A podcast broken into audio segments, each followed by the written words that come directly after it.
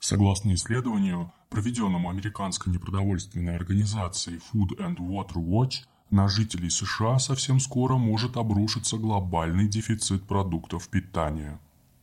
Ноябрьский отчет организации гласит, что несмотря на рекордные прибыли продуктовых сетей США, вызванные тем, что при локдауне люди стали больше питаться дома, американцы столкнулись с диким ростом цен на продовольствие и повсеместной нехваткой основных видов питания.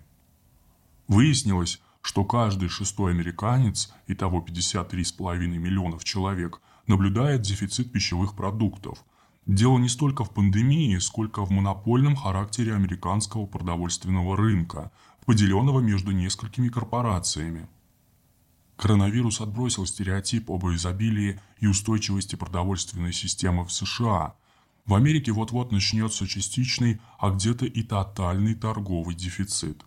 Этот спутник политической турбулентности и экономических невзгод рискует оказаться зримым атрибутом президентства Джо Байдена, как это было в последние годы Советского Союза при Горбачеве. Но настоящая перестройка не обходится без пустых полок в магазинах.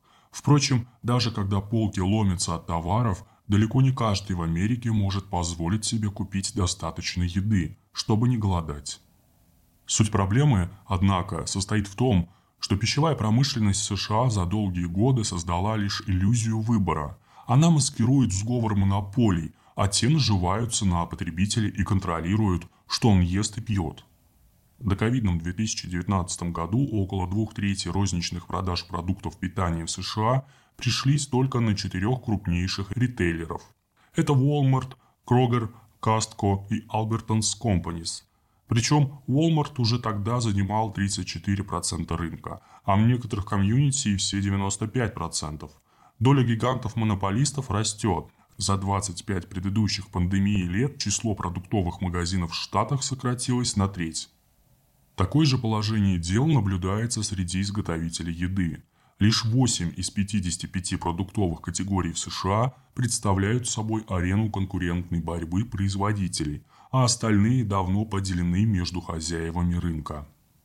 Отчет организации гласит, что американские супермаркеты выглядят как фасады разнообразия, но в действительности покупатель выбирает между горсткой компаний, которые производят едва ли не каждый товар, лежащий на полке – все это приводит к фиксации и постепенному повышению цен, вплоть до прямого навязывания своей продукции покупателям.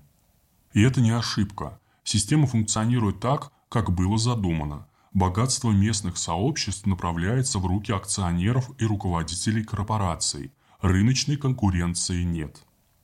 Эта система относительно устойчиво работала до коронавируса, Правда, во время стихийных бедствий или бунтов граждане мгновенно опустошали полки магазинов, иногда вовсе не платя за товар.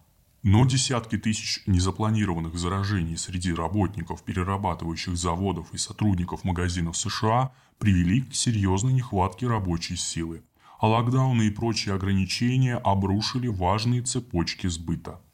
Взрывной рост онлайн-торговли с доставкой до дома оказался выгоден лишь крупным игрокам, способным пойти даже на отрицательную маржу для покорения рынка. Это разоряет многие мелкие сети, не говоря уже об отдельных магазинчиках.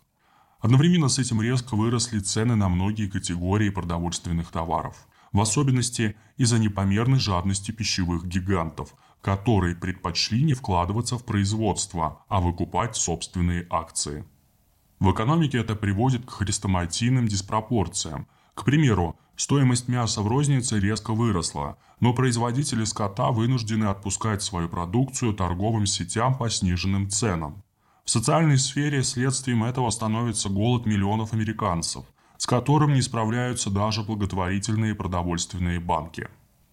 По данным Ассоциации пищевой промышленности США, за октябрь этого года 53% американских граждан обеспокоены ростом цен на еду – а 43% ее отсутствием в магазинах. Словом, исследователи из Food and Water Watch бьют тревогу. Вот только их советы по восстановлению системы торговли едой в США с нуля угнетают. Почему?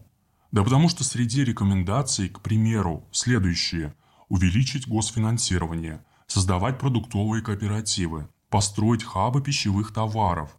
и обеспечить продовольственную безопасность страны. Прямо повеяло нашими 90-ми и главной тогдашней дырой в народном хозяйстве – агропромом.